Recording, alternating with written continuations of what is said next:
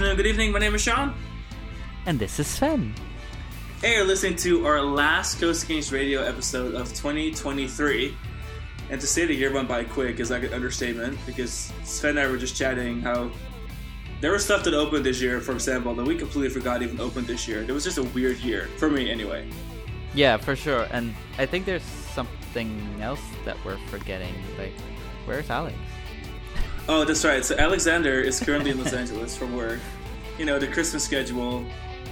We had to line up a certain way. But the good news is, Alex and I are pretty much inseparable when it comes to our theme park travels. So um, everything that he's experienced, I've experienced. And so therefore, this will be an episode Almost that will everything. Almost include everything. him. We'll touch Oh, but that's right. That is right. For once, I got something extra. Um, anyway, so yeah, so we'll uh, we'll kind of I'll be speaking on behalf of both Alex and I, um, and our experiences and our plans and what else we're going to be discussing today. And then, of course, Sven is with us today as well. Yes, to the European side, although that's also a bit your thing, but Mostly Um, yours, though. You're you're you're full time European at this point. yeah, full time here. But uh, no, it's it will be fun to look back a little bit on everything we did in 2023, and then of course look forward to the new year. Uh, we already did that a bit about the roller coasters, but uh, yeah, we'll do uh, we'll touch upon it here as well, and of course, super excited for 24. Yeah, 24 is going to be a good year, I think. Got a good feeling about it. Got mad plans. But to be honest, your I've seen 2023 was so spectacular. It's like, I was telling Alex earlier, I was like, this is our list for like what we did this year, which I'm like, ah, I feel like we did more than that. Um, you know, but then Sven's year was busy. I mean, practically he was gone for like a tenth of a year traveling. So it was nice for you anyway. But uh, yeah, I mean, for me, it was very much focused on everything connected to our wedding. So it will also reflect in when I was looking at my personal trips and highlights. Um, yeah, most of it was the, even the theme park stuff was uh, related to that, but uh, we'll talk about that.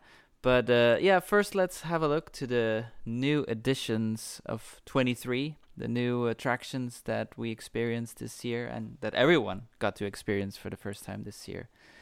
Yeah, so we'll uh, we'll start with Tron Light Cycle Run, which I think was the first to open on our list today. Um, obviously, And I saw that coming. and I was like, "Oh, you're right. That was this year."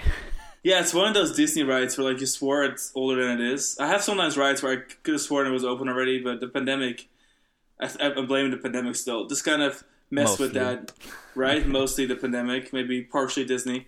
Uh, but yeah, Tron opened early this year, and uh, I was lucky enough, or Alex and I were, to get invited by a friend of mine who is um, with Disney, and we were able to go to one of the previews.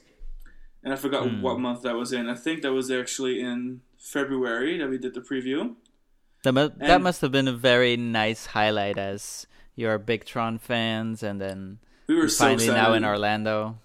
We had our Tron outfits ready, and I think uh, one of the things we we're most excited for is to see the changes, the things that were different from the Shanghai version, because we've been so lucky to ride that one so many times. And um, for a really nice change, there's actually some upgraded parts to the Walt Disney World version that we do not find on the Shanghai one. So um, that was a really pleasant surprise. Um, I think Tron Which is the most noticeable?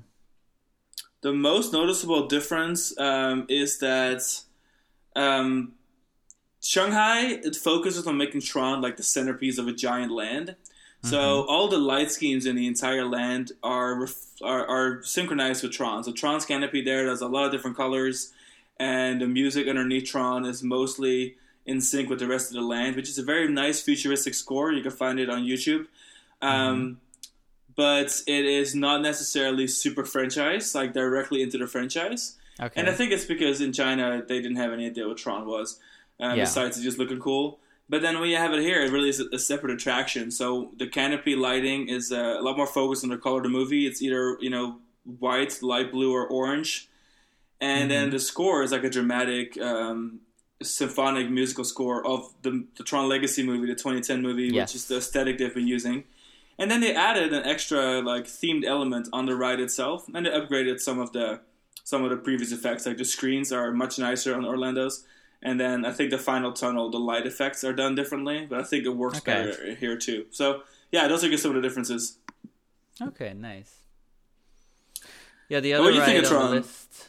Uh, oh, sorry. Um, I mean, we really enjoyed it. It was uh, definitely.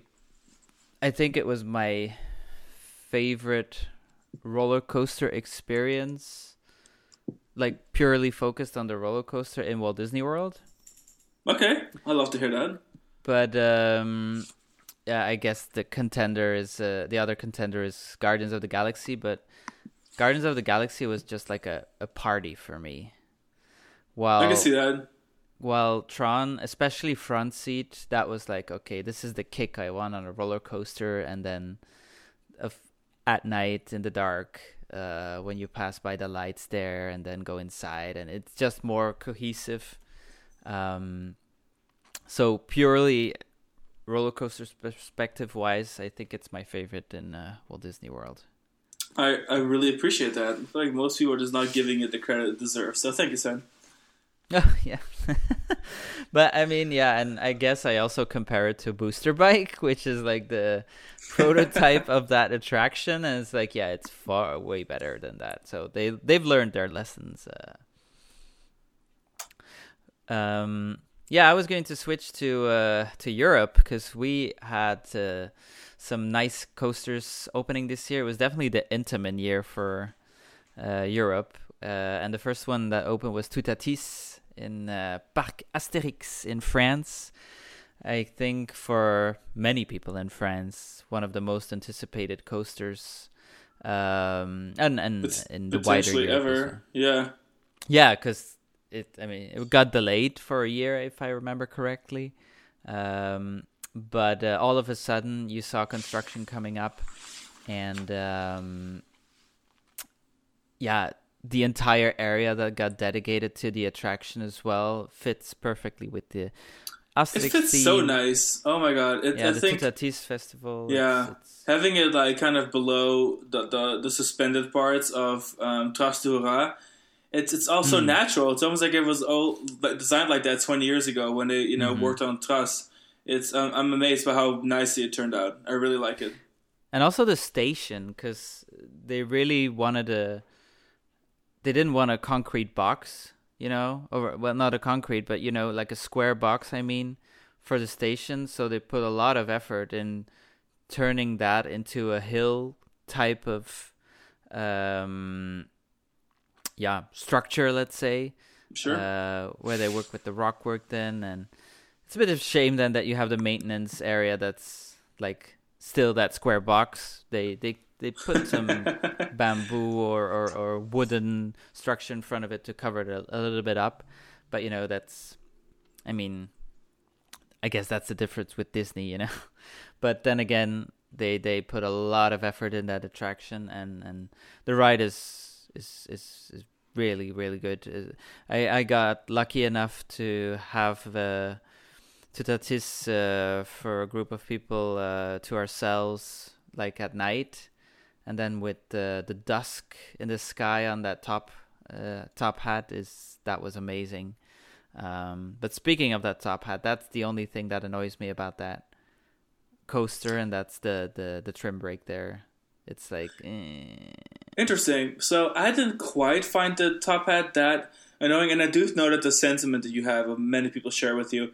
Um, for me, I thought that um, the top hat almost gave like two pops because you have the first pop, you get slowed down, you have another pop coming off of it, and I kind of liked it, but it's not sustained, and I think that's what most people want from a top hat is like sustained yeah um, ejection. Um, but it just felt different, which I kind of liked about it, and, and we'll talk about another ride in a second where I felt the same positive way about it. Um, but yeah, overall, Yeah, but there it's is a really good and- ride. and- It is still different. You're right. Yeah, because there they did something that that made it give a little bit of sense. But here, but then again, yeah, once you're over that top hat on Toutatis, then you are thrown into these elements, and that's just wow. Yeah, my favorite part of So- Toutatis is probably just the low to the ground elements. Um, it does a good Mm-hmm. job balancing some low stuff, um, like the low wave turn, for example, or that um, like really quick direction changing corkscrew kind of element towards the end. hmm Um, I think those are my favorite moments. Um, but yeah, if you want to hear me and Alex ramble on about what we like and what we don't like about all the new Intamins, um, there's an episode in the beginning of the season, the first one of season five, um, where I have all my thoughts shared with you, but I will not put all that in this episode.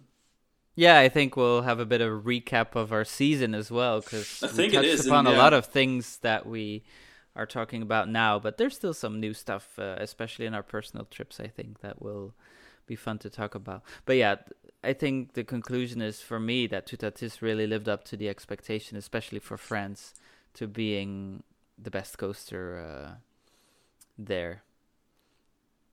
I Big know, claim, I know but- you don't agree with a certain mountain in Paris, but uh, It's okay. I understand. Coaster enthusiasts are Coaster people first. I understand. but let's stay in in France and um it's not a coaster this time, but it's a dark ride, one of the few dark rides that opened this year uh, in Europe, uh, and I think overall. Uh, yeah, I don't think there's any in the in US either. Yeah. But I mean, there's been, of course, obviously we had Frozen that just opened in in Hong Kong, uh, Yeah. and then um, We had Mickey Shanghai, Minnie and um, Mickey Minnie Runner That's Railway in. Disneyland, and I forgot about that. It's not on the yeah, list, and then in Shanghai it. we have Yeah. uh, the Zootopia ride that just opened uh, a Oh my god, it looks so good. It's crazy. Well, I'm I'm anyway. not. It uh, it's you really see that they're starting to combine like Mickey's and Minnie's, and then they have the Ratatouille experience, and though that's for me what I see in Shanghai, like the Zootopia ride. So watching it on the on ride, it didn't blow me away, but it doesn't need to because it's for Shanghai. It's still a standout ride, you know, and it's a unique ride that they have, so it it fits there perfectly. Um, and I think that's also a bit of an issue that we keep expecting more and more, but you know, No, you're right. I think there's a ceiling that is kind of perhaps already reached. And so we're just mm-hmm. seeing different applications of, of, of a mm-hmm. similar idea and a similar product, just mm-hmm. themed differently. But I think it's kind of natural because in the 90s, you know, all the loopers started running the same. And then B&M came in. And I think you're just, you, you reach a plateau once in a while. And I think it's very natural. I think if you have something good going, might as well keep doing it, you know? but then the ride that I was going to talk about was Champifoli. Obviously, I need to mention that attraction as I've been working on the attraction myself. Um, but what we try to do there is opening up like a small interactive uh, dark ride where you still have the dark ride feel, uh, but opening up for smaller and medium sized parks that they can also have something like that. Because normally a dark ride is a huge investment, but then Champoli fully, fully proved for me that even with a limited budget, you can still build something that's very nice and very appealing to your guests. Um, and and a very good uh, price quality ratio. And it's also from that point of view that I that I look at it. But then again I also try to be there as, as an enthusiast. And it's it's nice to see that you can still have theming and the um, 3D um, well not 3D it's it's it's 2D um, screens uh, but that you still have like a, a dark ride feel and all that in a former 4D cinema. So it's like, okay, this this is really a nice product. Um, I think this ride is really important for the industry because usually dark rides, like you kind of mentioned, are allocated to larger parks, larger projects, larger budgets. Um, but there's so many parks, especially in Europe. There's so many mid-sized or smaller theme parks that will be a perfect fit for a dark ride at perhaps a, like a smaller scale. And I think this is honestly kind of a revolutionary ride in the sense that it's so modern, but allows to be you know applied to the smaller product. And I can think of a list of like 30 parks right now where I'm like, boom, that will be a good fit. Boom, will be a good fit. Yeah. So I really, so I really hope that this is like you know a trendsetter. Really, Mm-hmm. Yeah.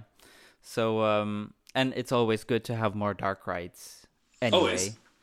So uh, even though, yeah, it, it I think there there's still a lot of potential, as you said, for smaller parks to open up for this type of attraction as well. So um, yeah, and and the next one could be non-interactive as well. I mean, there's still lots of possibilities there. I think there's more ways to evolve still for for dark rides and roller coasters maybe because as you said it's a certain plateau but um yeah it's it's and it doesn't always have to be like revolutionary because that's that's disney's and universal's job you know? But the smaller and the medium parks they just can their revolution is by showing rides that normally they're they can't build and now they can so that's what i that's true. Yeah usually you know you would associate like a, like, like we mentioned like a hard hardcore more expensive or high quality dark ride you would usually associate it with you know disney but it's nice to see those kind of products in a smaller mm-hmm. scale perhaps still trickle down to the regional parks for sure but yeah i know our listeners like roller coasters. So, what about another one in Orlando? All right, back to it we go. Next up on our list is a pipeline, which I almost also forgot opened this year because somehow 2023 lasted like 10 eternities. Um, pipeline opened earlier this year and also a prototype ride, kind of not even necessarily pushing a limit, but um, definitely uh, introducing a new ride in an otherwise pretty plateaued industry. Um, I really like the effect of the seats. I think B&M mm-hmm. created a really fun product line. I'm curious to see what can be done with the layout. I think this layout showcases yeah. just what the ride can do, um, like mm-hmm. like in a really nice way. Like it almost, I don't want to say it feels prototypey because it's a prototype, but the layout really does do a bunch of different things, and it's nice to have a B&M with that isn't just an inversion vest. Yeah, it feels like B&M is either all inversions or all airtime, no in between. And somehow Pipeline did a really wonderful job of just having a couple of inversions, and that's kind of it. The rest is airtime. Um, really fun. Yeah, I liked the ride. Yeah, that that. But that's the the funny thing about it. It's like it was the last thing I expected to experience on this type of ride. Because on a stand-up coaster, you're usually more like the the the the G forces, positive G's. Yeah. Yeah, and then I was riding then and I'm like, "Whoa, what's happening?" like our faces must have been so funny the first time that you go up from from the surfboard and that you have that sensation and it's like wow this is really cool and yeah totally unexpected. Especially yeah you couldn't notice that on on any video or or teasers or anything like that uh, you really have to feel it to to know no it's it true and like you said, like traditionally stand-up coasters are so positive G focused that writing this and having a layout that I think in a way is honestly even more focused on negative G's than it is on positive G's. Really fun experience because I was a little scared that it would be too much of like a reincarnation of the stand-up coaster, like another try. Yeah, yeah. But we really shouldn't be looking at it like a stand-up coaster, despite no. it being the position you're, you're, you know, you're standing in um, it's it's a completely different kind of product line, you know. Yeah, yeah. And, uh, it, it kind of sounds like I'm contradicting myself, but no, no, no. But surf and stand up is definitely a totally different product for for B and M, and it's interesting to see that they shift from the four seaters to the two seaters now. Because not only on the I know, right? Doesn't it feel weird? not only on the the the surf coaster, but now for the future. Um, family coasters as well. Uh, it looks like that's the new direction to go for B and M. Yeah, I think it's it's exciting. Um, capacity wise, of course, I, I, love my good old four across, but they mm-hmm. are a little tight. Like you sit next to strangers on a four across invert or something, and you know you're all really good friends um, mm-hmm. in a mm. short time. But the spaciousness of the seats and, and you know the room around your feet. yeah, the there's pipeline, a lot of room on the. A lot surf. of room. Like it just feels like a roomy coaster. Mm-hmm. Um, yeah, I really enjoy enjoyed the new approach that they're taking. I'm curious to see what they're doing with the new ride for next year. And I love the color scheme too, by the way. Oh yeah, me too. Really clean. I mean, SeaWorld does a good job using any ocean-related colors, except for mm-hmm. one, right? But also the um, surfboard, and then the details that they have, like s- the the sand that's like slightly still there on the surfboard. That was funny. I'm trying to remember now the surfboard details. I just yeah. wrote it too. You're probably completely right. I mean, I do remember liking the aesthetic a lot.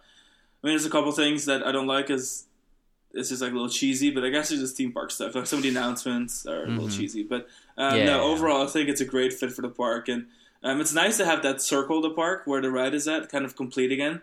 Because for so Mhm. long before um, Pipeline and Icebreaker, that part of the lake, that side of the lake, was really only for seasonal events, and it was honestly kind of dead. And now the park feels like it's flourishing. Every every direction you Mm. look in, you stand on that bridge. You know, the other day I was like, oh my god, I can see, I can see five B and M's because Yeah. they were building, you know, they're building Penguin Trek, and it's really visible from the bridge too. I'm like, I can see five B and M's right now. I mean, this is a record. Like, this is crazy. Like, SeaWorld really Mm. turning into like the B and M showcase, and I'm here for it.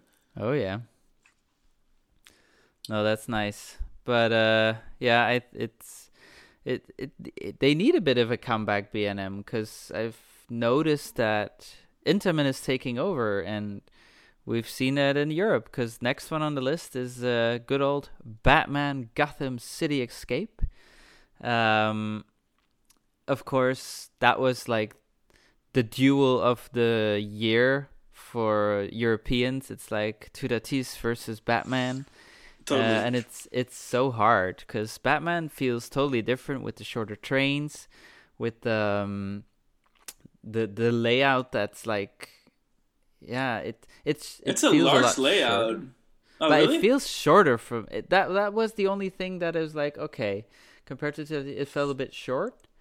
Um, but on the other hand, when you write it a few times, especially the first time, it felt a bit short. But then afterwards, like the the uh, when we wrote it again, it's like okay, no, it's it's it's a decent length. It's just because yeah, Toutatis is just yeah a different approach, let's say, to the this type of coaster. Um, but we talked about the top hat and the onboard audio is what makes this top hat a lot different for me because the timing is just like bam the moment the music shifts you're gone you know so they really use that moment with the music on the top hat to um yeah to highlight it almost and because of that it felt a lot i, I it annoyed it annoyed me a lot less um See, I'll be honest. The onboard audio for me, it's not something I really. I kind of forget about it. To be honest with you, I mean, it's nice to have it because it's so unique. Um, but really, I, I don't think about it when I think about the ride. I just think about the uniqueness of the elements. Um, particularly, probably my favorite element is um, that weird little dip below the bridge, the fake bridge. Um, you know, after the dive loop. But then the dive loop, like the sideways dive loop, is unique. And doing the four cor- the full corkscrew, I haven't seen that on a on an Intamin launcher before. I just feel like um, the uniqueness aspect of that ride is that's what still really sets it apart for me. It just doesn't this doesn't feel like any of the other Intamins. Yeah, that's true. It's it's a unique little gem, and that stall is obviously also like one of those elements that Craziness. you're like. Oh Plus God, that it- it's on top it- of the themed element that they, that's already been there for years, but it feels like it was built for it. You know, it's Oh, exactly. Well, yeah, and then, of And- course having the having the full production of the queue, the pre-show, everything. Mm-hmm. I mean, it puts some of its counterparts in, in the US even to shame, in my opinion. Um, but yeah, I wanted to say the um, we were there in October, and we'll talk about it in a little bit. But we wrote it like God, it was like four in the morning, and they were doing, doing some sort of fireworks show right below the top hat, some fire show. And I still remember, I was like, "Oh my god, this is like." I mean, it was like raining too. It was like a weird like sensation. It was like a very overloading, sensational sensory experience. But Hmm. still remember hanging there, like looking at all the fire below me, and it was raining and it was cold, and I was like, "What the hell? This is crazy." I have Hmm. good fond memories of this ride. I really, I really adore it. uh, Adore it. Yeah. And the the only thing also is the ending is a bit. I won't spoil it for people that haven't. A bit abrupt. Yeah, that was a Yeah. bit also. It felt gimmicky, but Well, I think I agree with you, and I don't think I ever voiced this in the prior episodes, but um, I can kind of I can kind of agree with that because you come, you have a lot of momentum, you have a lot of speed because the Mhm. top hat Oh, yeah. one, or the, the you know the inverted stall is probably uh, the second tallest element on the ride. And um, it's such a sensational moment, and you dive off of that in, in this crazy. It almost feels like a vertical twist. Um, but then that's yeah, it's not spoilers, I guess, but it's kind of the end of it. Even though you expect a little bit more. At, yeah, at and that that's point. maybe one of the reasons why the first time it felt so short because of that. You had all that momentum, and it's gone in one. Yeah. yeah, yeah, I get element. it. And it's funny because you did you wrote that before you wrote um, Velocicoaster, which is obviously longer. Um, Mm-hmm. Which for me, maybe because I was already expecting it to not be as long as Velocicoaster, because what could possibly be as long as Velocicoaster? That for me, that wasn't necessarily a, a, as much of an issue, but I can totally see where you're coming from now that I think about Mm-hmm. yeah. Um, but yeah, if you guys want to hear a lot more about um, all the ins and outs and every single second of your ride experience on Batman Gotham City Escape, um, there are two episodes on that. We have the the launch episode um, where we compared the Toutatis, Pantheon, and Velocicoaster, and then we also have our Parque Warner Madrid episode. So um, check that out if you're interested. Yes. But we remain in Spain because not only did Parque Warner open an Intamin coaster, also Portaventura opened one, the Uncharted uh, roller coaster. Uh, I'd say it's not necessarily a new type, but it's the f- it's like a comeback from the type, you know. It's it's I guess you can say that. I feel like it's um well because it is tech- is it technically a com- comeback of the product line? I mean, because I think the, the the few rides it compares to is the Mummy, but obviously that's fair, not yeah. from from Intamin. Uh, and then um, I guess it has Gringotts vibes as well. Yeah, that's what I was thinking. But Which then- that is the instant product. Yeah, so I guess it's it's the um, a, a different version of of Gringotts. Um, both of us didn't ride it this year, Yeah, uh, but I our will team be honest, my interest there. was very low. Yeah, but our team did some Yes. research for us, and I mean, Yeah, our team went there, and uh, there's a whole article about it on our website. Uh, mixed reviews. I will be honest. Mm-hmm. But it was also that was the reason it wasn't a priority for me, and I and maybe for you too, Sven. I just didn't have expectations Well, for it. For me, it was mostly because in 2022, I went for four days to Portaventura, so I was like, okay, I'm satisfied for a while now. Uh, It's fun. That's true. Yeah, we did the same thing. Yeah, we had just been there. I'll be there. for- I'll be back there for sure, and especially with all the rumors flying around about Universal potentially purchasing the park as it's for sale. Oh, Uh, if but- Universal really, if, if that really happens, Sven, between like the stellar lineup at Parque Warner Madrid and freaking Universal Sport Sportaventura, you can see me move to Spain in like the next five years. Like, Hola, señor. hola. oh but um but so yeah um it, it's hard to talk about it if i haven't written it but so i won't talk about the how i feel about the ride but it, it's indeed like it, it didn't draw me in to go especially for that to portaventura that's for sure yeah, what I'm gonna say is I think it's kind of obvious that this year in Spain the war was won by the Madrid park and not not the Mediterranean. well we'll have to see park. it to the the guest uh, the visitor numbers and and but i think from an enthusiast point of view i, I No, I agree just that- think yeah, from a general quality slash enthusiast response, I think we all know. Um, but, But- anyway, let's dive into our personal experiences um, of Yes. this past year beyond what we just discussed, which were also personal experiences. Um, we'll just kind of go through the seasons and, uh, and uh, talk about the, the trips that we took. Um, yes. Mine were honestly quite a few repeats of, of, of past and um, yeah, parks I go to frequently, but there's a couple of, of new parks in there, or uh, new rides at least. Um, so in the spring, I did Efteling like three or four times. Um, being in Europe so much for work now, I'm mostly in the Netherlands, so doing Efteling on the quick work layover is honestly a really nice way to spend a sunny day. So um, I did that a couple times. And was there anything new I did at Efteling? No, no, there wasn't. But it was always cute, you know. It's always a good time. Yeah, they're building uh, Danse Macabre, of course, that will open next year. Um, I didn't make it to Efteling this year, unfortunately. That's so crazy. I mean, I tried, but especially in in the once September hits, it's get real. It's getting really busy in the park. So, especially in the weekends, then there's a lot of events going on, company events. Uh, in December, I I had a few days that I could have gone, but then there were companies that had rented out the park, so wasn't the best time to go. Uh, and yeah, I guess I'm waiting for next year for the new ride to open.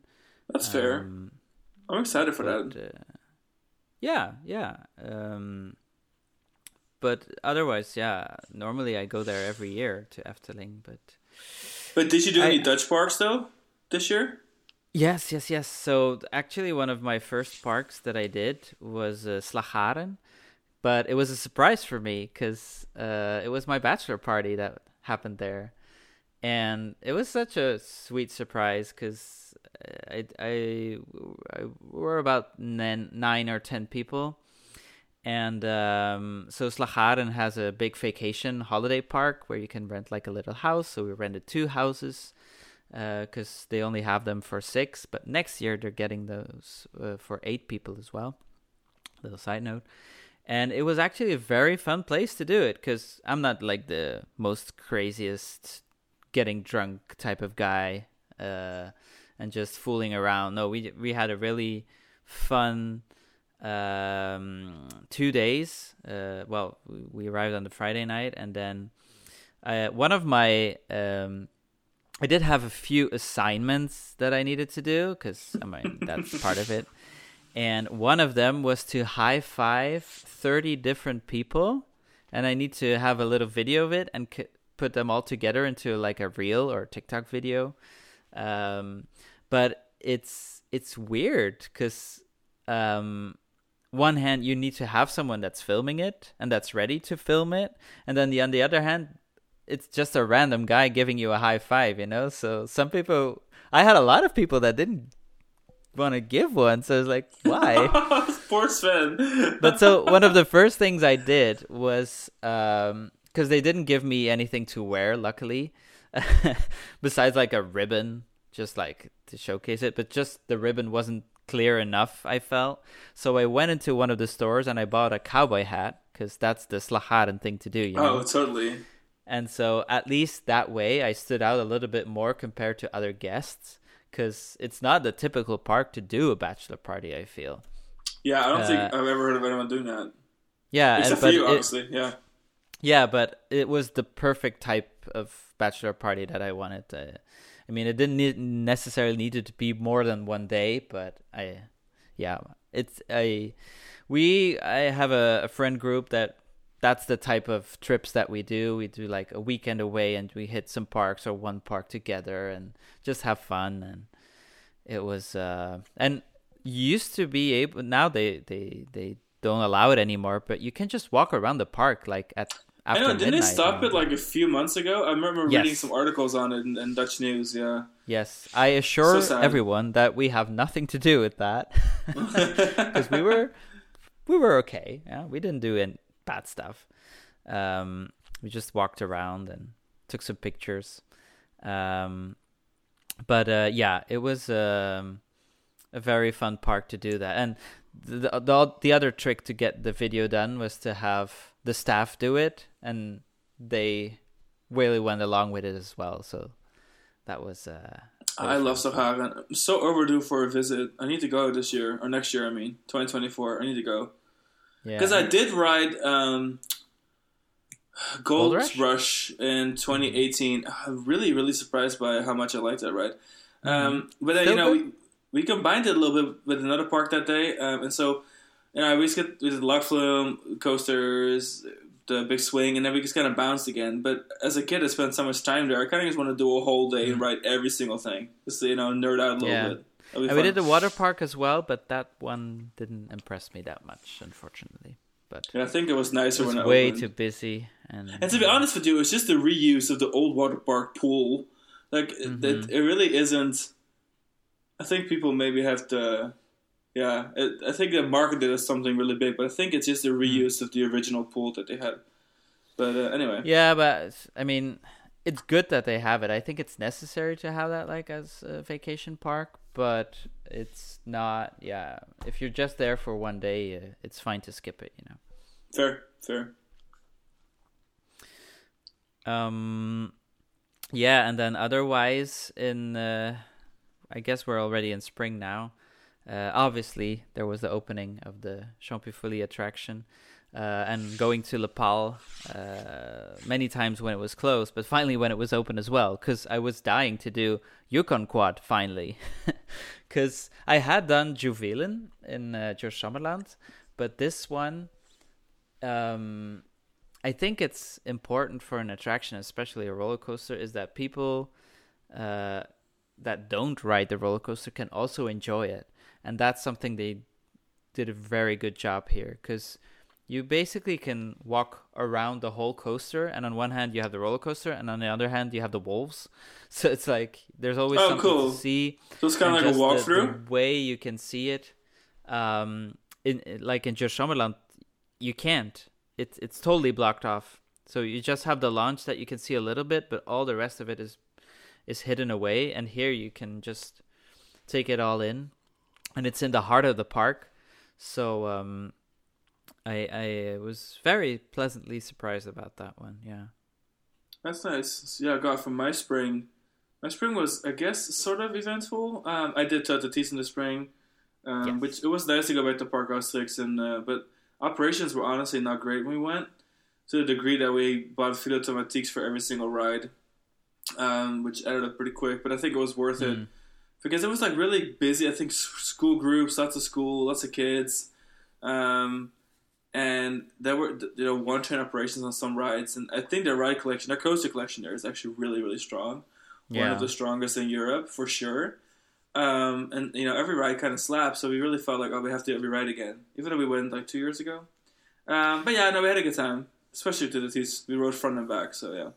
Best tip for Parc Asterix is beforehand buy that uh, fast pass because some of them are really doable price wise even if you have to wait like the normal queue time i think that one exists as well but that you you can do we went on one of the busiest days Parc Asterix had ever had and we did so much because we had that pass.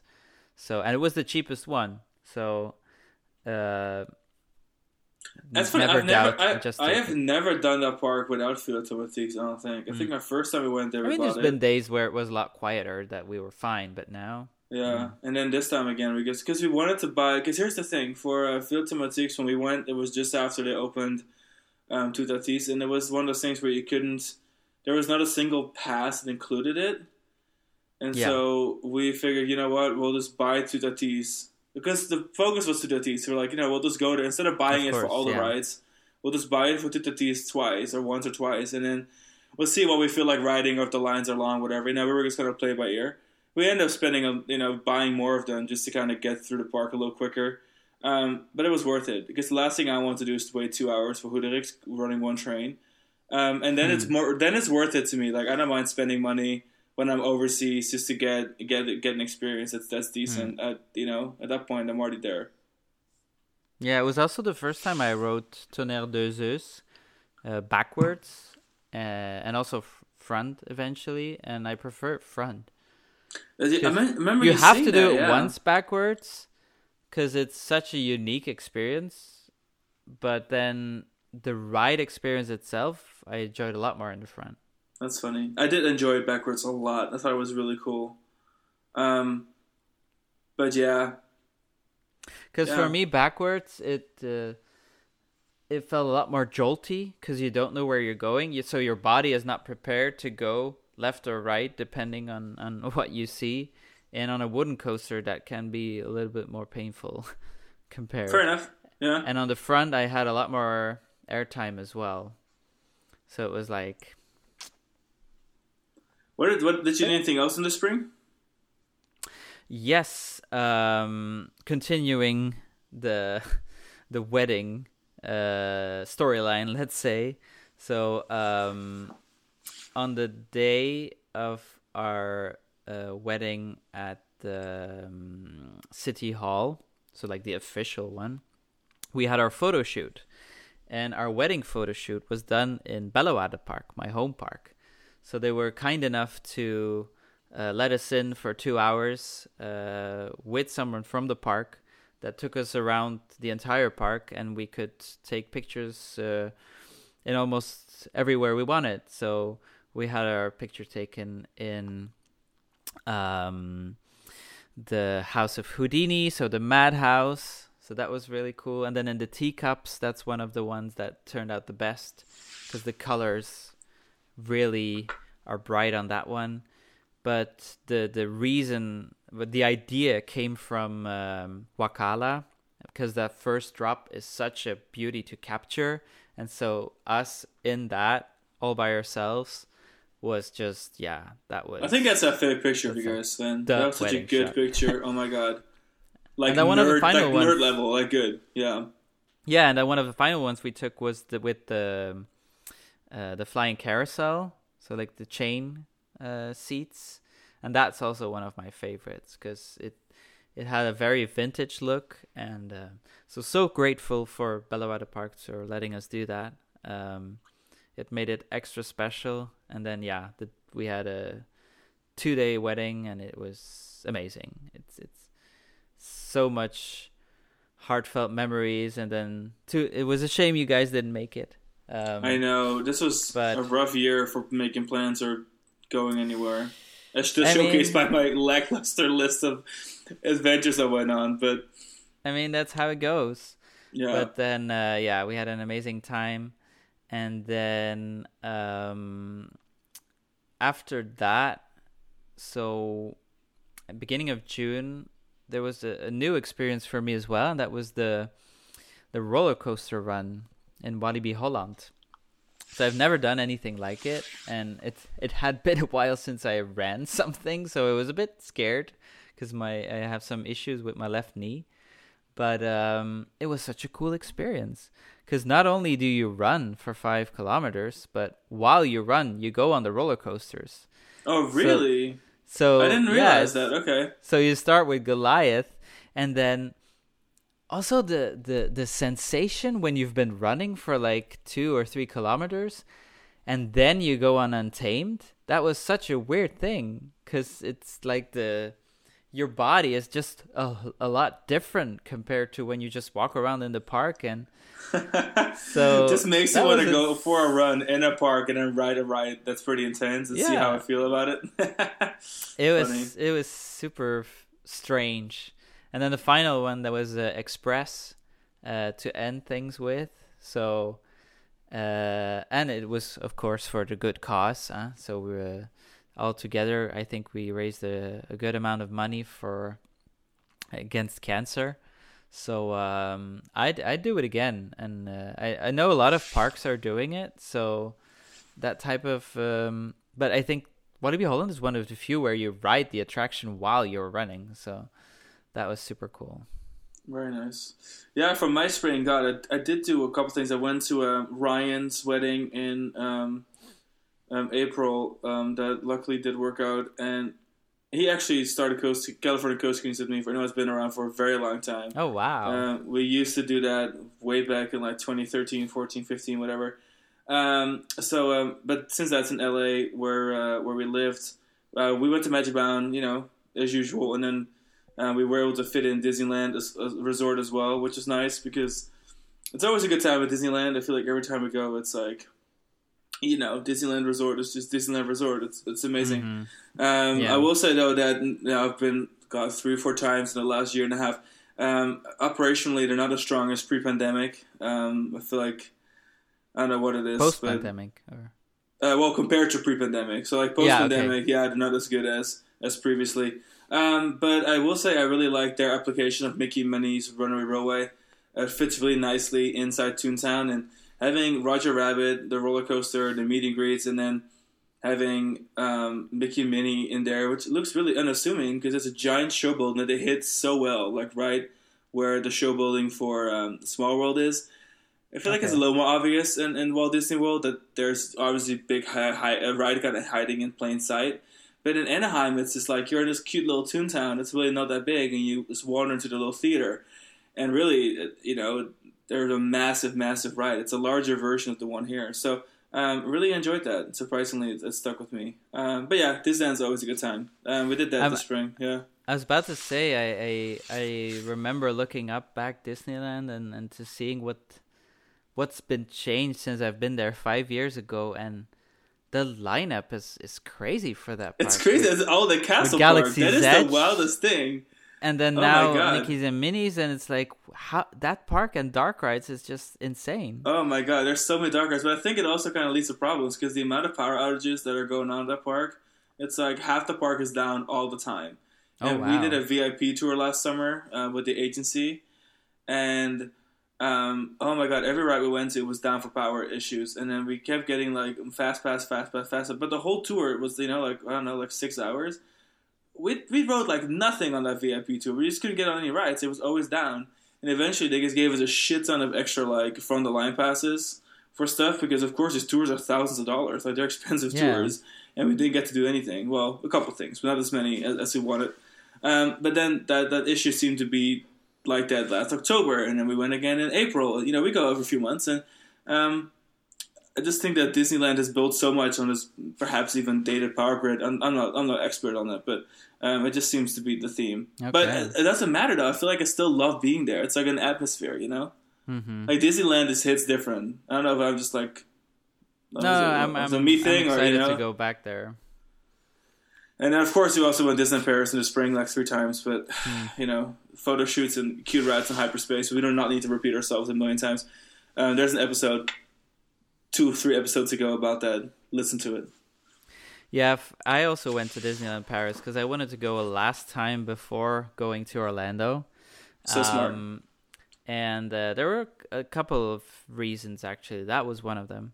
Uh, also, it was the first time that we went to Eden Waltz. That's been on my list for ages. Oh my god, was, I love Walt's, Sven. I was like, like it's it? finally time to go there. Yeah, yeah, yeah. It's uh, I wasn't too happy with the the the seating that we got because we were in the Adventureland area. Oh, so um, you couldn't really see like bright Shaun Ryder come by, could you? No, no, and I think it wasn't running at the time that we were eating there because I didn't take the conventional hours for for oh, okay, reasons okay. to to enjoy the rest of the park. You know, uh, I was in in the evening already. Yeah, because uh, so that we could do a lot during the day and then just go eat and watch the show. Because uh, that the, the the another reason was the return of Disney Dreams, um, which I, I was very excited about because that's a I have a very emotional connection with that show, and um, unfortunately, it wasn't the same anymore as it what it used to be because it didn't have the fire effects. But I think those are back now.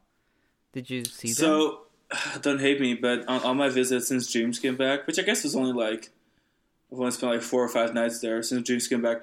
Um, I guess we haven't done it. We did four days. You know, I think I told you it was so cold. It was so cold, Sven, and we didn't do it. Um, cold for Orlando time, people. Yeah, I mean, it was like it was negative two feeling when we went, and we were packed in layers, but it was just cold. Again, long, long, detailed version of this uh, on previous episodes. But no, uh, long story short, I did not see Dreams, um, and I missed Illuminations though because I actually liked it, but that's also a different story. No, but that's the thing. It's now that you saw Dreams again, and then you realize, okay, Illumination is all about the spectacle yeah. And that lacked a bit now in, in Disney Dreams because of the not having the fire and etc.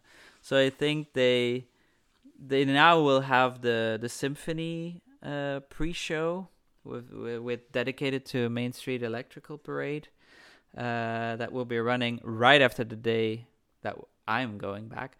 But um, uh, of course, yeah, there's also the the drone preview still of the 30th anniversary, the ending of the 30th anniversary, which was probably one of the best celebrations Disneyland Paris has ever had. I think that Disney the... has ever had, to be honest with you, because we've done some. I'm not Tokyo sure about ones. Japan though, because Japan. Because well, we did we did the great, Tokyo great 35th anniversary, and um, I hate to say it's fan, but the 30th at at, at, at um, Disneyland Paris was so well done from drone shows to like obviously shine brighter.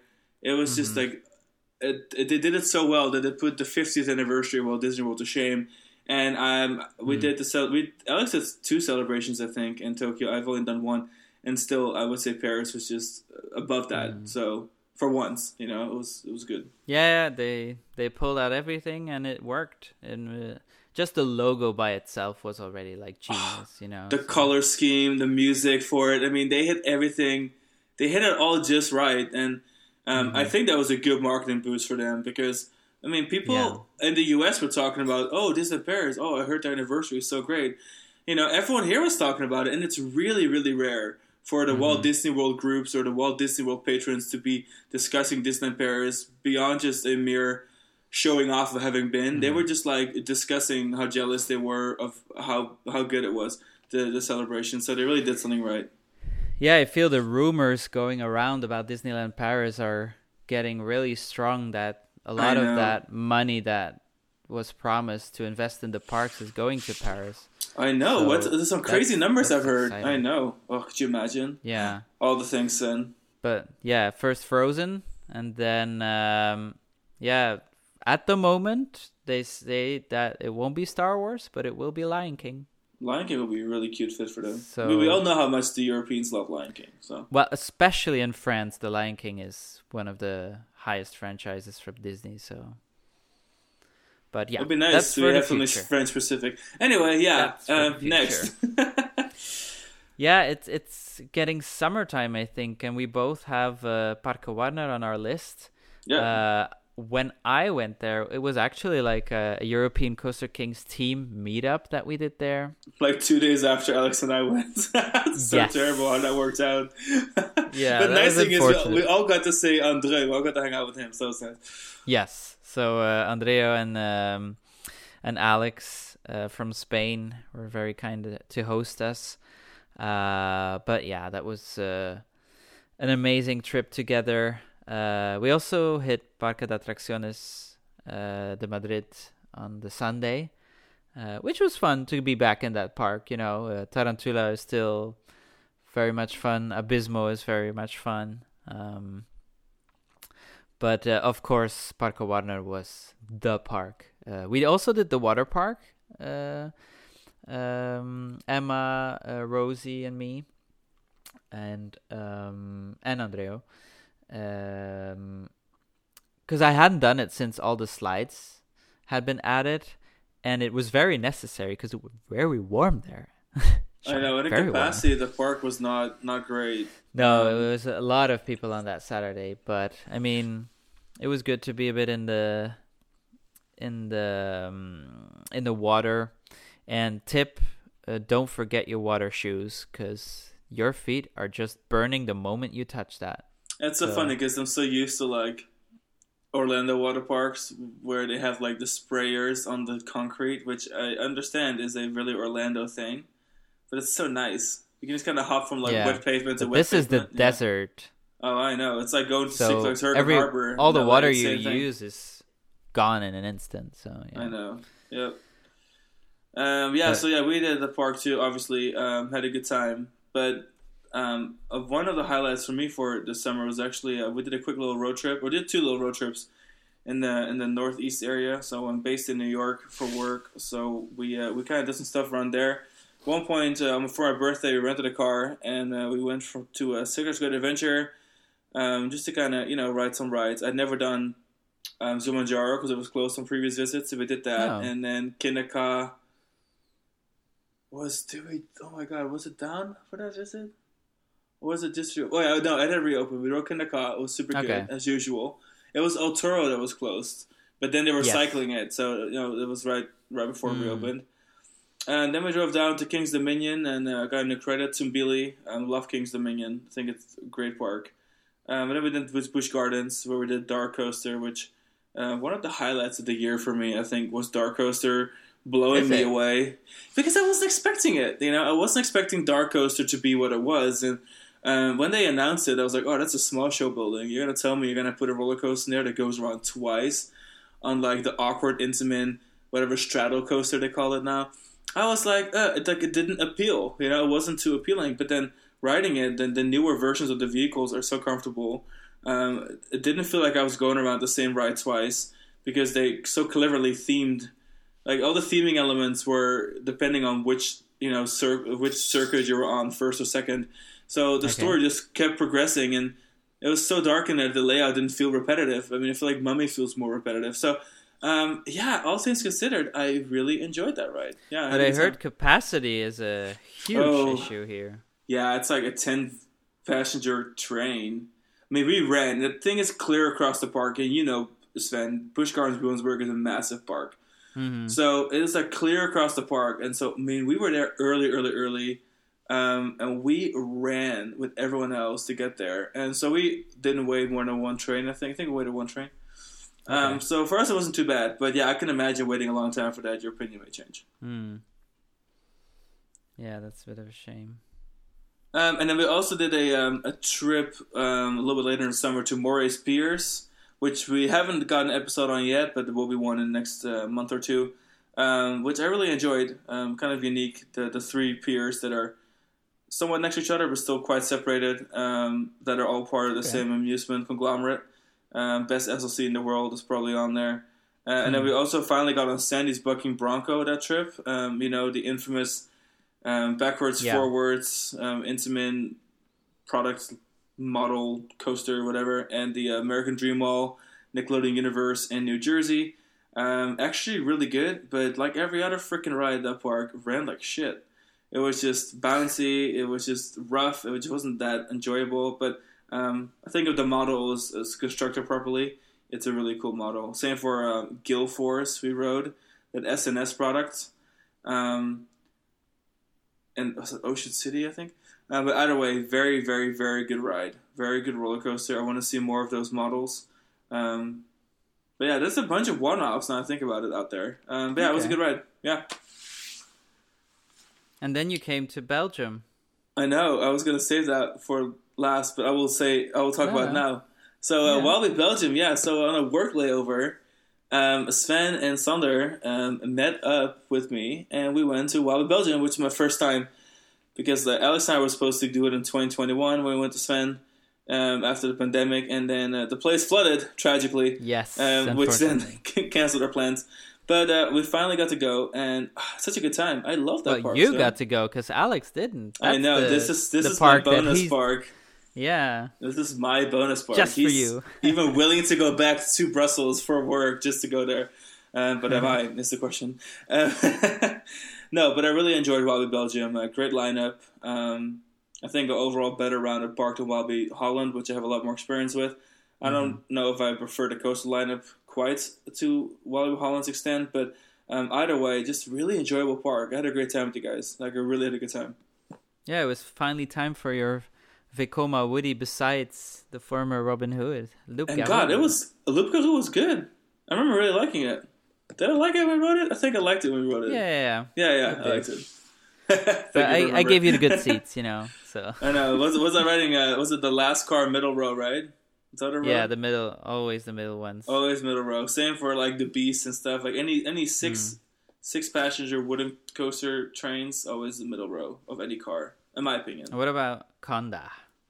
Kondaa, very good. Um, I think what surprised me were the elements that I didn't expect to surprise me, but I do Hmm. want to say that, you know, I think most people think of the flashiest element the ride being the non-inverted cobra roll, and while it wasn't perhaps as intense as as, as the look would suggest, it was a really enjoyable element. I just enjoyed the views of it. They just felt different, um, and I think sometimes that's all I crave on a roller coaster is for it to feel different because I'm sure you have the same things when you ride so many rides and they'll kind of run together at some point. Um, Yeah. They do, you know, if they do stuff that's different, and I think that's Kondaa's strength. It's it's a hypercoaster, um, but it's so different than any other Intamin hypercoaster or any hypercoaster period. Um, I think that was the fun about it. Just you know, just different things, different elements. Um, The thing about Yeah. Kondaa, what I like is the more you ride it, the more you fall in love with it. yeah, That's how I will feel say, about I, it. I think I rode it like two, three times at least. Yeah, but the best Um, rides are obviously towards the end of the day still. Yeah, of course, because we rode it right before we left. I think it was the last thing we did, was it not? hmm Yeah, I think and so too. yeah, it was definitely running well. But it was running well, period, though, because that first drop and that first airtime hill, I mean, good stuff for sure Mm-hmm. And then we went for Belgian fries. Very important. for. Belgian fries. Sven's Yeah. highlight. Glad we found that place. Um, yeah, and then it was my time to come to you guys Cause I know. A month later, we met each other again in Brussels. Yeah. but this time for something a lot more spectacular.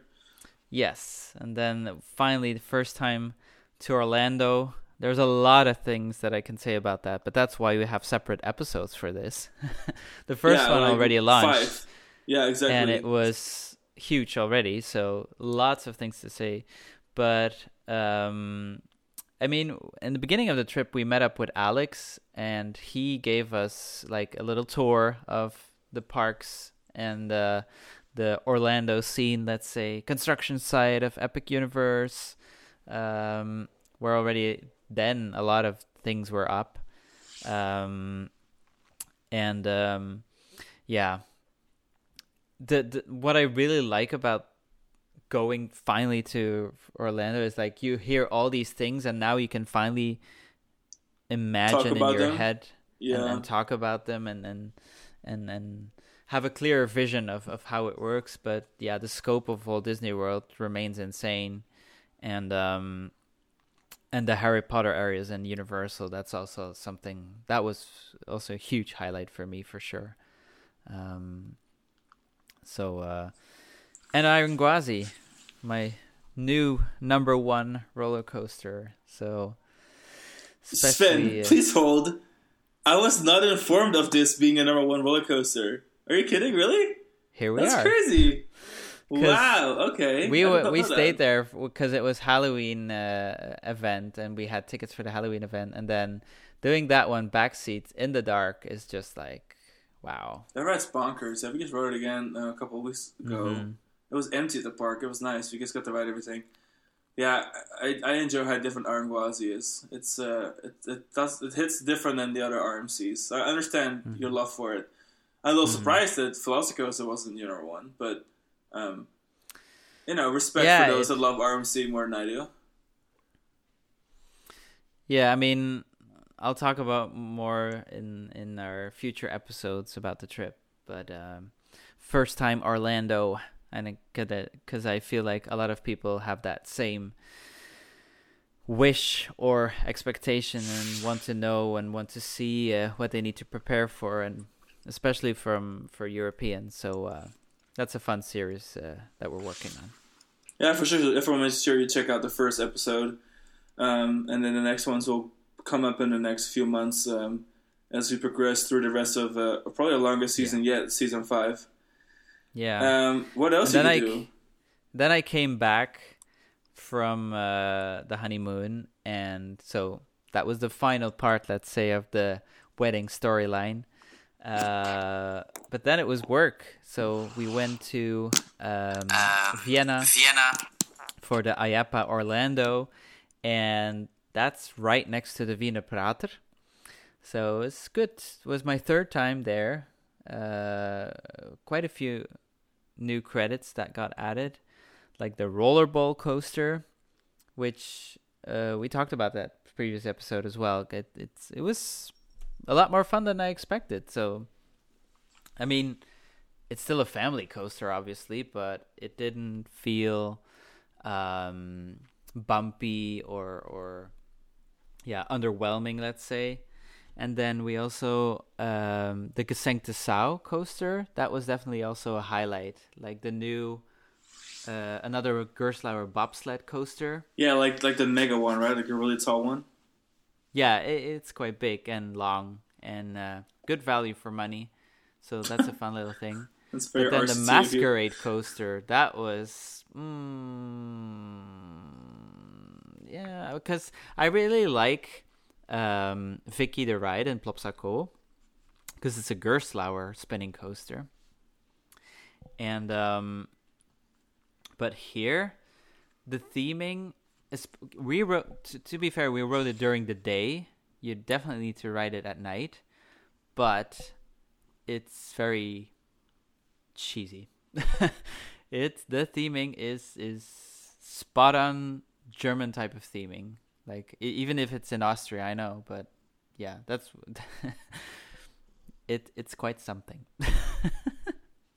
I still need to go. Hopefully, maybe I'll go next year. I don't even know if I'll add it to my next year list, but I have yet to go to Wiener Prater someday. yeah, and and I'm not related to that ride, but another non not to miss attraction there is a dark ride, and it's a iceberg, I think it's called, and basically you'll have like um, it's an interactive one, but instead of having like a type of devi- shooting device, you have um, a camera. Oh, fun! And so you need okay. to take pictures of the scenes, and it's with uh, it's in two levels, the dark ride, but the scenes themselves, I mean, you have to experience it. It's just so bad that it's so good. So, yeah, We, especially we, we love a the good bad ride though. Oh my god, it's it's yeah, that's one of the most unique rides I've ever done for sure. So, And I think right after you went to Wiener Prater, uh, we went back to Madrid, Alex and I, oh yeah, and we uh, we went to the Halloween Scary Nights at uh, Parque Warner in Madrid. um, honestly, it was awesome. Um, first of all, I cannot think of any other Halloween event that runs till like 5 a.m., which was sick. yeah, so, that's uh, crazy. We had some, you know, that just doesn't happen. Like even Halloween Horror Nights is, you know, like it's not that late. So, um, Well, it's until one, so that that's already decent. But But for the US, it's, I don't think so because Six Flags Sparks will do the same thing. I feel like it's not that Okay. late. But um, 5 a.m. is just crazy. So the event ran yeah. from midnight to 5 a.m. But then at 10 p.m. you could you could get in. So Alex and I landed in the morning. I think around like nine or 10 in the morning, and we did some groceries, got some food, and then like we slept all day until I think like 5 or 6 p.m. And then we did dinner with Andre. And then we all went and uh, took a cab to the desert to go to this park Yeah. in the middle of nowhere in the middle of the night. For, for a second, we were scared we couldn't get a taxi back to go to our plane uh, because we are like, are there going to be taxis here at like 5 in the morning in the middle of nowhere? Um, but luckily, that wasn't an issue. But um, oh, we had such a great time because all the rides have been running since like 10 a.m. So like once midnight rolled around, I mean these rides were flying, and then it started raining. Sven, these rides were on fire. They were so fast. Wow, And uh, of course, we rode um, Stuntfall a bunch, and they had a really cool entertainment. They had like a, like a Halloween parade, all these meet and greets, which they're usually pretty good at meet and greets there anyway. And then um, we did. Um, we didn't even really do mazes because the lines for mazes were insane, but we did all the rides, and um, it was really it was just awesome event. There's nothing quite like like I discussed earlier in the episode, like my one like come to Jesus moment on uh, Batman, where it was like four in the morning, it's raining, it gets pouring, which is also kind Yeah. of rare for Madrid.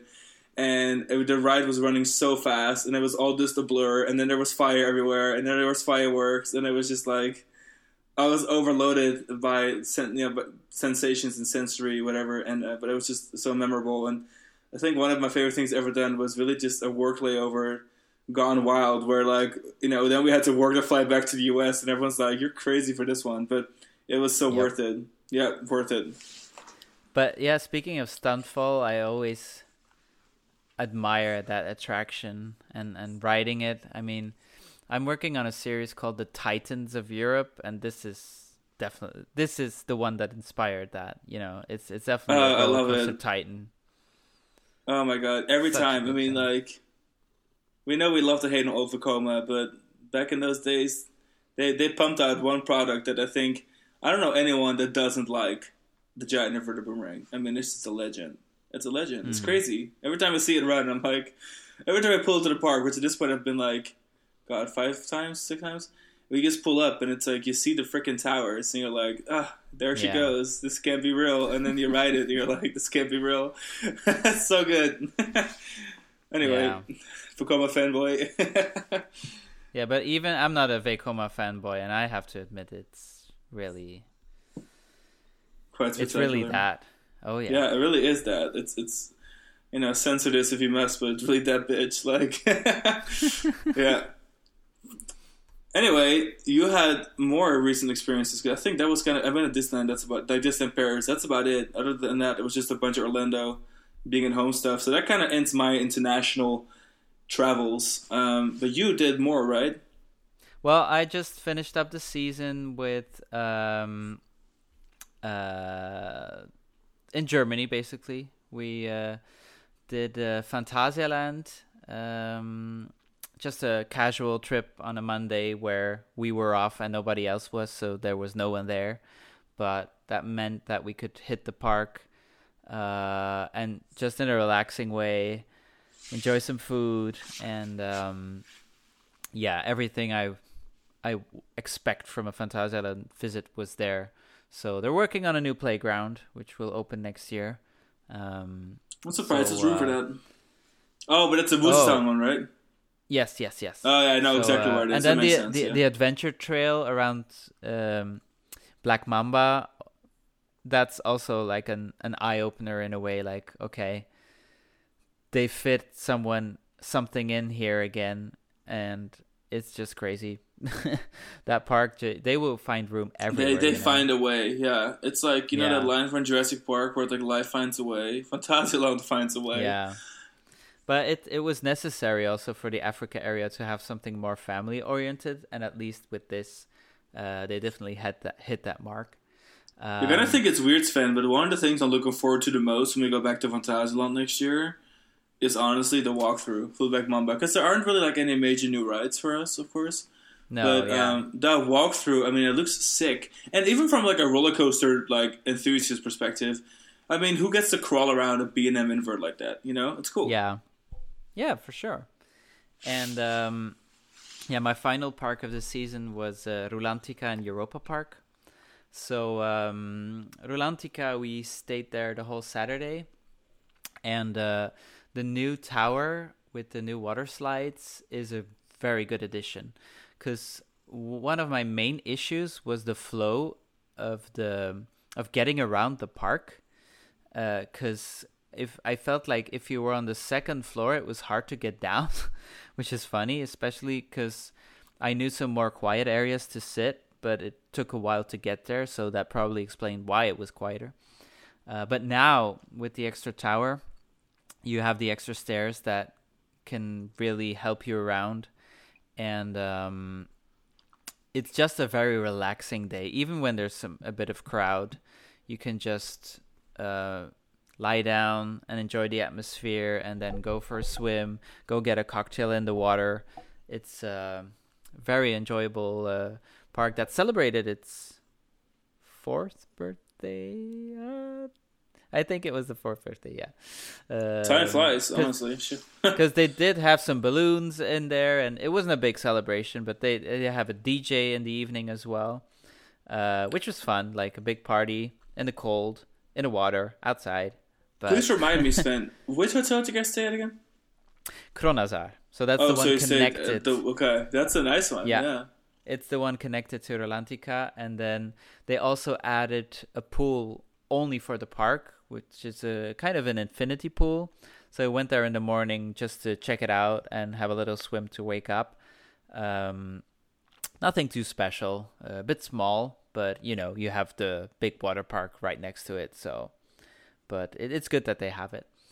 And then Europa Park itself, it was still Hallowinter, the famous season where they switch from um, Halloween to the winter season, and um, yeah, it's it's typical Europa Park, you know. Uh, nice to see the construction going on of Voltron, so excited for that. And um, another highlight is definitely Wodan. That ride in the winter in the dark is just, ah, such a gem. Really good. Different level. Oh yeah. I mean, speaking of uh, things we're excited for, um, we have a quick little list here that we made for the, you know, kind of looking forward now into 2024 for the remainder of the episode. Um, the rides that we're looking forward to the most, both of us have have Voltron on there. Um, I think it's it's it's obvious if anyone to listen to last week's episode that is specifically talking about the 2024 editions for European parks. Um, Voltron, I think both of us mentioned being excited for it. Um, Yes. That's not that's not changing. Um, it looks like a really big power move by Robert Park. Just a big, lengthy, inverting, conceptually cute looking roller coaster. Um, I'm excited for it. Um, elsewhere on the list, I'm also looking at our list. It's pretty much the same. We have Hyperion there, um, which is the Thor Park Mack Hypercoaster for all the right reasons. Long I think overdue. It looks r- uh, very overdue, and I think the layout is Yeah. just it's so different. You know, I think maybe next year is just a year of different because um, there's well, just Mack some, is some cool stuff. Definitely, Mack is at getting out there now that they have the since Ride to Happiness, um, and now with Voltron, they're really showing that we're back and we're here to stay and to give you Yeah. attractions and roller coasters that are top notch. So And don't forget, I mean, right over here, I drove by just a few few hours ago. Uh, Epic Universe, um, you've got a mega hyper, launched hypercoaster that races. That is, I mean, it's taken over the skyline. It is the most prominent Mhm. roller coaster Orlando has ever seen. Um, it is invisible from all over the place, and like you, you know, no other roller coaster in Orlando is that visible. And it's it's a baller dueling hypercoaster from Mack. I mean, it's cool stuff. Yeah. for sure. Yeah even though it's not 2024 i mean it just you know showcasing Yeah, yeah. max max uh, presence here um, also on our list is uh, for both of us is mahuka if i'm pronouncing that right which is the um, single rail coaster going to a Walibi Rhône-Alpes. Um, again, we talked about it in detail in a previous episode, So I think we, we can probably skip any details of that. But it's a it's an it, also an Intamin uh, um, single rod coaster, second one Yeah. hot rod. Uh, and then uh, on my list, I added the Flash Vertical Velocity, which is going to be the Super Boomerang from Vekoma, coming to a Six Flags Great Adventure. So it's a, a, a uses LSM launches, uh, some cool modern um, elements to it, and I think what I appreciate about it the most is it has a you know even though it's it's a model, it has an upward zero G roll kind of twist that it looks a lot like the upward zero G roll twist on the Batman the Chiller rides, which were right in the same part of the park. So uh, in a way, it's kind of like a funny nerd moment for something I wish I had written and never got to. Yeah, and also from Vekoma is uh, next year in Emerald Park in Ireland, the new SLC, the second one of its kind, and then the Boomerang coaster. So, but it's a nice plus for that park. So um, it's good to see that coming. I was wondering if is Asia getting like a major roller coaster for 24 that we missed out on? Because we have our episodes on America and on Europe, but So I think Alex and I went through the entire list, and we concluded like there really is not enough noteworthy stuff that is going to guarantee open in 2024 in Asia for us to do a whole episode on it. Um, Yeah. Parks we're going to to ride stuff. There isn't really anything because we're you know we'll talk a little bit about our future plans in a minute, but um, I don't really think there's anything too noteworthy that is going to be uh, um, on this list. No. Yeah, I think for Asia, all eyes are now on a bit more further in the future on the Six Flags Park coming in Saudi Arabia with Falcon's Flight. Um, yeah, or for me especially, Iron Rattler, Man Coaster, whatever they call it, the um, the, the the dive or the the tilt coaster from with the double zero zero element. That looks pretty sick. mhm. Too bad. I I'll see there is a GCI coaster opening though in uh, Fantasy Valley called the Anger of the Yeti. Okay, cute name. We love it. Yeah, it's uh, doesn't seem too high and too long, but um, You know what? This one was overdue because Fantasy Valley, which also, if I'm not mistaken, has a, a, wing coaster, a blue one that looks a little bit like a larger, blown up version of Wild Eagle. Um, yeah, the Dave- Da Vinci ride. Yeah, Yeah, that goes to like the canopy and the entrance of the park. They were supposed to open with that, and it's actually, I believe, a clone of um, Evil Evil Knievel, whatever it's called now, um, in American Thunder. It's called. It's Six St. Louis. It's a clone of that, so it's not very large, Okay. but it's gonna be cool. It's lengthy, yeah. Um, I kind of forgot it hadn't opened yet. Yeah, that was due to open with the park like two years ago. Hmm.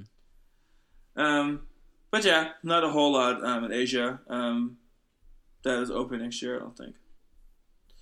And then let's talk about next year. Let's talk about trips. Yes. Um, my times of year are not necessarily set in stone for um, all of them yet. So um, we can just kind of go back and forth, or I can go first. You can go first. What do you think is best, Sven?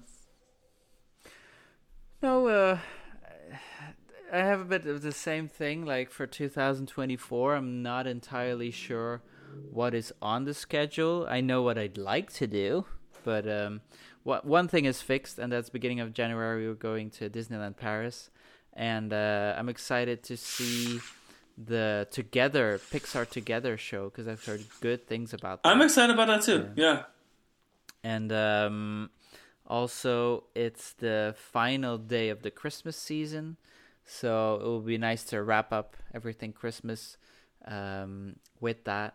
So uh, it's good. Will good be good to to be back since Walt Disney World and uh, and see how my feelings are about Disneyland Paris after that. So um, that that's the only one that's for definitely definitely sure for me already. What about you? Um, so um, I finally got my vacation times figured out from uh, from work, which last year I didn't get any, which is also why my travels were um, particularly limited. But next year we're looking at a, a quite quite some big trips. Um, I think the biggest one will probably be our um, Japan, Beijing, Shanghai trip. We're overdue for some more China, which we frequently visited, and for for like two years we went there a lot. Um, anyway. Um, so uh, we're looking at uh, just revisiting a lot of the Universal and Disney parks uh, around the world or visiting for the first time. And for this particular trip, it's going to be at Tokyo Disney Resort. We're thinking of doing the fall so that we know for sure that Fantasy Springs is already open. Yeah. Um, and of course, Universal Studios Japan. Uh, at that point, Donkey Kong should be well up and running. Um, even if well, we're getting it here, it'd be cool to go there too. Fantasy Springs is probably also one of those things in Asia for 24 that will grab all the attention. Oh, for that sure. That area just looks so crazy. I mean, I mean, yeah, it, it expands Tokyo Disney Sea um, by fifty percent. Like it's it's making the park so much larger. It's crazy oh, yeah. to conceptualize because the park, the way it's laid out, it's really clever. It feels large, but it's kind of compact, kind of a la Phantasialand. Um, but um, it's really going to become a lot larger now, and it'll be nice for for the traffic flow of that park to to have this land, and of course for the also, additions. We also do Universal because there we also have a coaster. We have the Donkey Kong Right. Yeah. Like I just mentioned, uh, we're doing we're we're planning on doing Donkey Kong too. Okay. Um, and but my thing is, I'll be completely honest with you. I don't know how many days I want to spend at USJ. We had a really good trip there three, four years ago, uh, maybe five years ago at this point. And um, if Donkey Kong is like a crazy, because you know how they get in Japan, especially at, at mm. Universal Studios Japan, like timed entry this, timed entry that. If it's like super complicated, I'm going to be like, well, literally next year we're going to have it you know, like less than a year later, we'll have it here in Orlando. Yeah. But I can mm-hmm. I can see Alex be like, no, we have to ride Donkey Kong. Um, so worst case, you spend all day trying to get on Donkey Kong. We'll see. Um, we're also going to add Mitsui Greenland to that because we haven't been there before. Um, okay. And then Shima Spain Village last year. Last time we were there, there was a big hurricane that blew through, or a, sorry, typhoon, different spin direction. Um, and we uh, we got stuck in a hotel, so we weren't able to go to uh, Shima Spain Village, which is home to um, the Pyrenees, the big B and M invert. Um, and then uh, Rusutsu Resort has um, a couple cool rides, including the only Ultra Twister that has a dive loop in it instead of doing the turnaround table. Okay. Um, and then uh, we want to hop over to Beijing for a couple days um, and do um, Happy Valley. Because why not? Why not? Because why not? We're only like two and a half, three hours away from Beijing.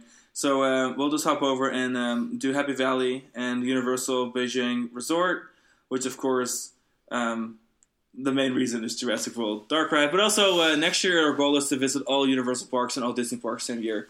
Which uh, in 2018 we did all Disney parks and like nine months, and then next year our goal is to just do all Disney, all Universal parks. Um, and so this is one of those wow. trips where that will be included. And then with a little luck, we can hop down to Shanghai on this trip as well. If not, we'll make it a separate trip. But um, just to go in for Disney and, and, leave again. The nice thing about China is, if anyone listening, um, they have reinstated their um, tourist visas that are um, five or six days. So you don't okay. need to go to the embassy to get a visa if you have confirmed air traffic, uh, air tickets in and out of the country, you can, upon arrival, get like a temporary visitor visa that allows you to visit um, attractions within the city or within like the, the, province or two, depending on where you're going, um, without needing to apply for a visa via the consulate, which makes a big difference. So that's yeah. what we'll be doing. We'll be doing short hops in and out of China, I think, next year. Yeah. Okay. Um, speaking of China, we're also planning on going to Hong Kong and Singapore um, next year on, on, a combined trip because they're a little bit closer to each other than um, than Beijing and, and, Shanghai are to Singapore. So those are easier to combine, and uh, also, of course, for the express purpose of Universal Studios Singapore, um, for me particularly, Battlestar Galactica, which has been on my list for a very long time. Oh, okay. Uh, we'll see if it lives up to the hype. but you know, um, anyway, we're excited for that. And then uh, we need to revisit Hong Kong Disneyland at Ocean Park. Of course, we have um, Frozen to go ride, even though I don't know if I care that much. I think I'm more excited for Oaken Sliding Sleds. even though it's also practically just a kiddie coaster. Uh, I was about know. to say, don't get your high hopes too high up, because what I've heard is that it exa- it it poses the question: Can a coaster be too much themed? And that's Well, I know there's interesting. just steaming only and no coaster. Um, I will say though, um, Hong Kong Disneyland is the park I've spent the least time in in the entire Disney collection. Mostly because you know it's so quiet, you can do everything back to back to back, and you don't need as much time there as do in other parks. But um, I'm most excited to go back and, and rewrite everything. Um, I've been to the other parks more than I've been to Hong Kong, so um, it'll be fun. And we got some family there that we want to see, so that's a trip. And then I'm just gonna keep on rambling here, Sven. Um, Yeah, because uh, I guess that maybe 2024 will be my year. Uh, we also have a Europe trip Yeah. planned. Um, Energylandia and Legendia haven't, haven't been there yet. Um, I'm still missing Vanessa Park Plohn, so I want to go there to ride Dynamite and um, um, El Toro. And then, uh, of course, Europa Park for Voltron and Fantasia Phantasialand for Phantasialand. Um, and then we'll see. We'll probably add some other parks to to that trip. Um, we uh, Wal- Walibi Rhône-Alpes was actually on the list too. I don't know where I'm going to fit it in, how I'm going to fit it in. At some point, Yeah. we will also get to that park. Maybe uh, uh, fly um to somewhere closer to the Mediterranean and, and you know make our way up from the south instead of going down from um, Paris. We'll see. Um, you know, to change things up, we'll be at Disneyland Paris a couple times. Uh, after the Olympics, we'll get a new pass. Um, Efteling, we'll probably spend half my summer there. Um, and then other than that, maybe uh, some other parks that are uh, you know near layovers, maybe in Asia, uh, maybe in I Europe, wouldn't. depending. sup- I wouldn't be surprised about you guys. But yeah, sorry. I think that's the thing uh, for Paris this year is 24 will host the Olympics. So yeah, staying I'm far away for a couple months. well, Paris itself will be very busy. Although that uh, quite of the things are spread. Because like here we have uh, Lille that's very close by, and we're going to see the basketball there. I think. oh, Uh, cool. so okay. they do spread things a little bit around, but most of it will, of course, be Paris. Um, so keep that in mind if you plan to visit uh, Disneyland Paris for sure. Yeah, I would definitely avoid Um, um, Olympic times, just for It- crowd reasons in general, like in the area.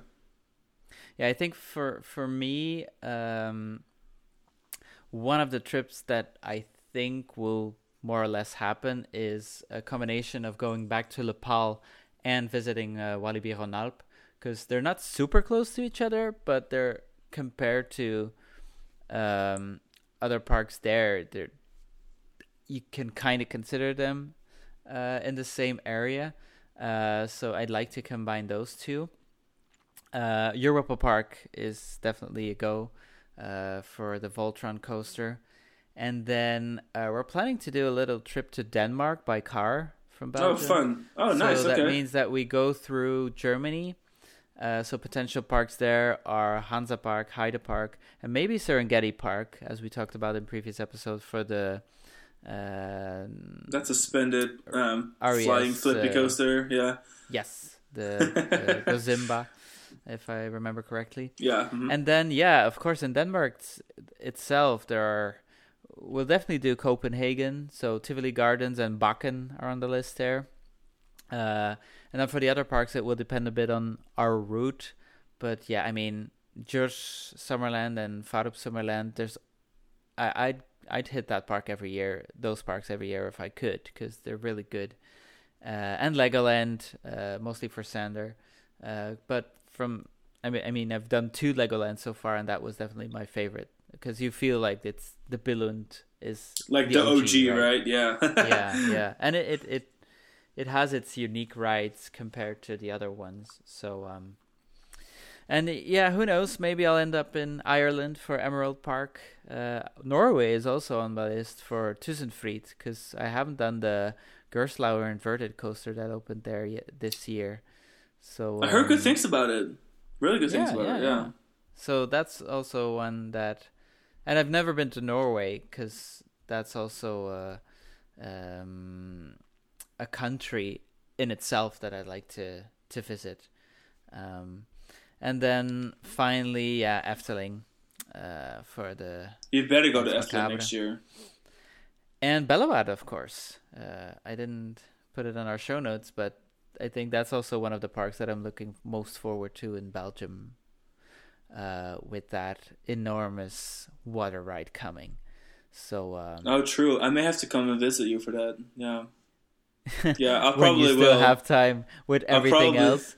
I probably will be there for work. I'll just do it during Yeah. work layover. Yeah, maybe. But the thing is, um, yeah. So my list is a lot more modest than you guys's, but um, well, we have some there catching up to do, Sven. We didn't spend a whole month in Florida. I mean, actually, we did because we live here, but I mean, for vacation. Yeah. yeah, because we have the Asian parks on our list, but uh, I mean, we just had Florida, so it might be just for next year or the year after. Um, but um, I mean, Denmark, it will be fun. It's uh, love that country, good vibes there. Um, so uh, and then I'll see because uh, work takes me places, and sometimes true. Uh, it's a bit everywhere. So uh, who knows if I'm back in Orlando for the IAAPA? Um, That'd be I'll fun. That'd be cute. see. I would love to see you But, there. um, but yeah, uh, I I think there there's potential for some unexpected visits uh, in Europe, America, or other places. So we'll see. And with that, we are rounding up yet another hour and a half episode of Coaster Kings Oh, yeah. Radio. We Even with the every- two of us, even with the two of us. But this was a fun episode, Sven. I love doing it. It was so Yes. fun. Um, we still we will see, or you know, hope, hope everyone tunes in in 2024. We want to thank everyone for a really great 2023. Um, we've had a great Coaster King season so far, and uh, we look forward to bringing even more next year. Um, I think this year, especially for myself, I must say, was really a, a tr- transitional year uh, between starting a new career, finding a life balance, um, living in like several places. It, it's been a lot, but uh, I'm looking forward to a little more stability, perhaps um, consistency with travel, all that kind of good stuff in 2024. And uh, we hope to have all of you along for the ride. Make sure to follow us on the social media. Check out thecoasterkings.com at your leisure, and we'll catch you guys in 2024. Yeah, we wish you all the best, good health, lots of roller coasters, lots of dark rides, of All the. G forces. all the G forces, and yeah, have an amazing celebration of the passing to the new year. and we will see you there. Bye. Bye.